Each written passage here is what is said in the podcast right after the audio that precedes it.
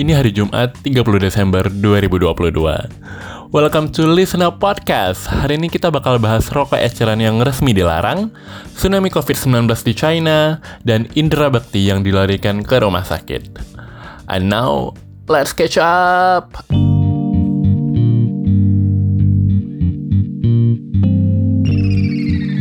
Pertama kita bakal bahas rokok eceran. Nah, siapa nih yang suka beli rokok eceran, rokok ketengan di warung asal tetap nyebat? Nah, yang harus kamu tahu adalah per 2023 nanti Presiden Joko Widodo resmi melarang penjualan rokok secara ecer, guys. Aturan ini pun sontak mengundang banyak pro dan kontra dari masyarakat. Jadi ceritanya tuh gini, Sebelumnya kan produk tembakau kayak rokok dan bahan-bahan yang mengandung zat adiktif lainnya tuh udah diatur dalam peraturan pemerintah nomor 109 tahun 2012 ya. Segala ketentuan soal rokok tuh udah diatur semua secara legit dalam PP itu. Nah, belakangan ini ya rame lagi soal isu Presiden Joko Widodo yang bakal mengupdate peraturan pemerintah tadi di 2023 nanti, termasuk soal si rokok ini. Yep, peraturan presiden tadi diupdate jadi dalam keputusan Presiden nomor 25 tahun 2022, ada satu pasal yaitu di pasal 6 yang menjelaskan soal masyarakat yang masih bisa beli rokok secara eser. Yep, peraturan Presiden tadi diupdate. Jadi dalam keputusan Presiden nomor 25 tahun 2022, ada satu pasal yaitu di pasal 6 yang menjelaskan soal masyarakat yang udah nggak bisa lagi beli rokok secara ecer. Well, in case kalau kamu nggak tahu nih, selama ini masyarakat kita tuh emang biasa beli rokok ecer. Kayak kalau satu bungkus tuh harganya 30 ribu, dapatnya 16 batang. Itu rokok bisa juga dibeli secara uh, cuman 5 sampai 6 batang gitu, tapi harganya 10 ribu yang gitu itu. Terus juga bisa belinya setengah bungkus, tapi harganya lebih murah. Nah, lewat keputusan presiden tadi, ini yang bakal dihindari sama Presiden Joko Widodo. Alasannya, ya biar menjaga kesehatan masyarakat In his words, Presiden Joko Widodo bilangnya begini. Ya, itu kan kan untuk menjaga kesehatan masyarakat kita semuanya. Di beberapa negara justru sudah dilarang tidak boleh kita kan masih, tapi untuk yang batangan tidak. Lebih jauh soal rokok batangan, Beberapa waktu lalu pemerintah kan juga udah coba putar otak ya dengan naikin cukai tembakau dengan tujuan supaya harga rokok jadi meningkat dan masyarakat jadi nggak bisa beli kan. Nah tapi ternyata hal itu nggak mempan karena warga masih bisa beli rokok eceran dengan harga yang lebih murah. Apalagi disampaikan oleh Wakil Presiden Kiai Haji Ma'ruf Amin, rokok eceran ini banyak banget dibeli sama anak-anak. Makanya untuk menjaga kesehatan mereka terbitlah aturan ini. Keputusan Pak Jokowi ini juga disetujui oleh para pakar kesehatan guys, termasuk guru besar FKUI dan dokter spesialis paru, Profesor Dr. Chandra Yoga Aditama. Menurut Prof. Yoga, kebijakan ini tepat banget buat mengurangi angka perokok, khususnya perokok remaja.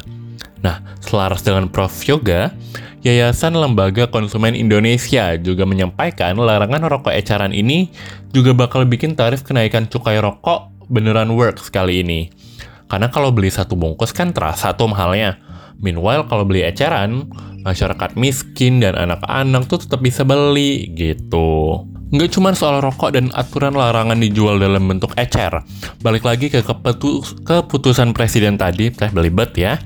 Nggak apa-apa Keputusan ini juga mengatur soal ketentuan lainnya guys. Kayak persentase gambar dan tulisan peringatan di bungkus rokok tuh. Yang kayak uh, tulisan-tulisan rokok membunuhmu, rokok sebabkan kanker mulut, dan lain-lain Itu bakalan ditingkatkan. Gak cuma di bagian atas itu aja. Terus buat kamu yang prefer rokok elektrik, aka vape Juga ada ketentuan soal itu untuk rokok elektrik sendiri, bakalan ada pelarangan iklan, promosi, dan sponsorship segala produk tembakau termasuk si vape ini di media teknologi informasi. Larangan ini bakalan disertai dengan pengawasan baik di media online maupun offline, dan bakalan ada penegakan dan penindakan terkait hal ini nantinya. Adapun pihak yang ditunjuk buat melakukan penegakan dan penindakan adalah Kementerian Kesehatan. Nah, Kemenkes sendiri udah iyain tuh. Balik lagi ngomongin perokok di usia muda. Nah di Indonesia angkanya tuh emang beneran banyak dan mengkhawatirkan banget guys. Yang lebih memperhatikan lagi, Dari data yang dihimpun sama Kementerian Kesehatan, rokok banyak dijual di sekitaran sekolah. Dan 78% penjualannya emang lebih terjangkau dan dijual secara ecer. Makanya negara kita emang kudu take actions, contohnya kayak New Zealand yang kemarin resmi melarang penjualan rokok ke anak-anak kelahiran setelah 2008. Biar generasi bangsa juga bisa terselamatkan. Lagi-lagi, lagi-lagi, lagi, China mengalami tsunami COVID-19, terutama setelah pelonggaran aturan COVID-19 beberapa waktu belakangan ini. Hal ini kemudian menyebabkan lonjakan kasus yang sangat signifikan dalam sebulan terakhir.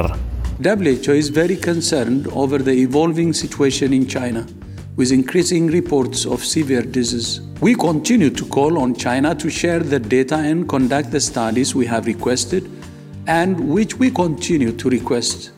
As I have said many times before, all hypotheses about the origins of this pandemic remain on the table. Well, as we all know, di saat hampir seluruh masyarakat dunia udah hampir mulai down nih sama si ini virus 1, sampai hari ini China tuh masih struggling parah sama COVID-19 guys.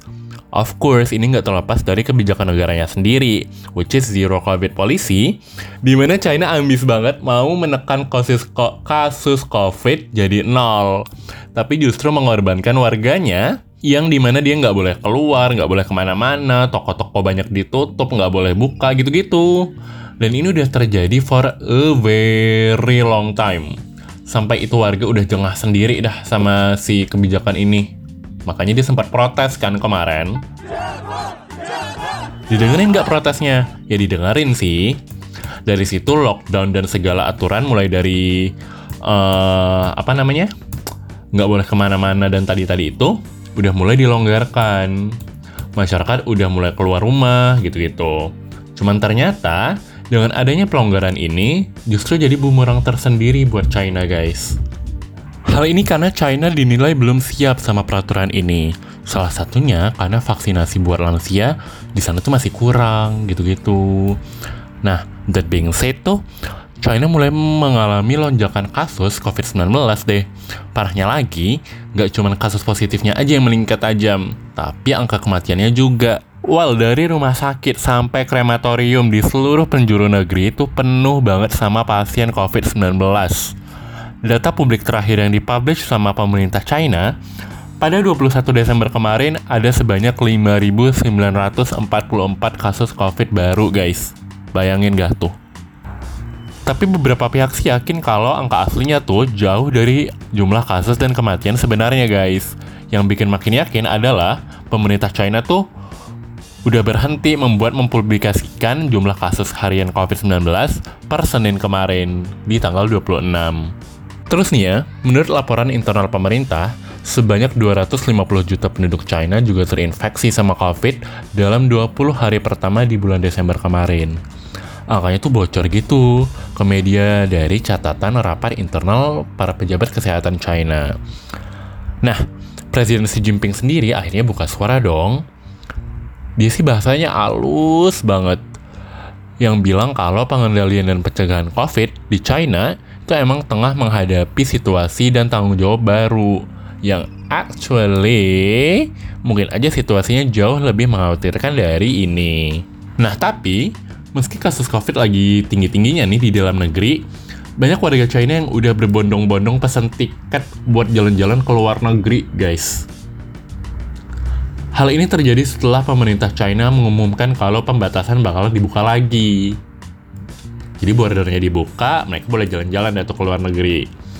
Of course ini bikin mereka seneng dong setelah di lockdown 3 tahunan apa ya mereka pengen tuh jalan-jalan lagi traveling.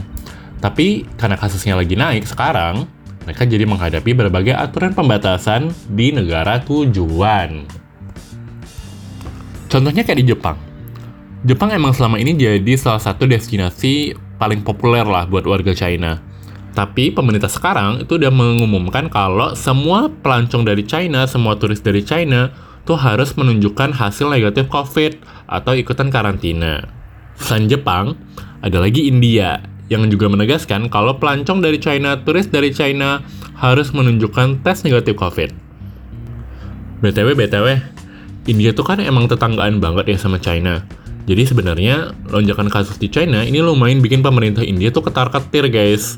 Warga India bahkan juga kembali diminta buat pakai masker lagi. Selain itu, pemerintah Amerika Serikat juga mengeluarkan aturan COVID terbaru buat pelancong yang datang dari China. Syaratnya adalah para turis ini atau pelancong ini yang datang harus nunjukin bukti vaksin resmi dan ikutan tes COVID sebelum berangkat.